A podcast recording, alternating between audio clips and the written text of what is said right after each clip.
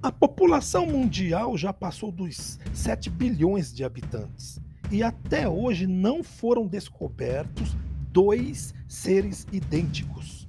Nem mesmo gêmeos univitelinos são totalmente iguais. Então precisamos ter bom senso, pois muitas vezes nossa distração nos faz generalizar, ter ideias preconcebidas e colocar todos numa vala comum. Nem tudo que reluz é ouro, nem tudo que balança cai. Portanto, não se deixe levar por preconceitos. Tente enxergar além. Amplie sua percepção e aumente sua capacidade de sentir.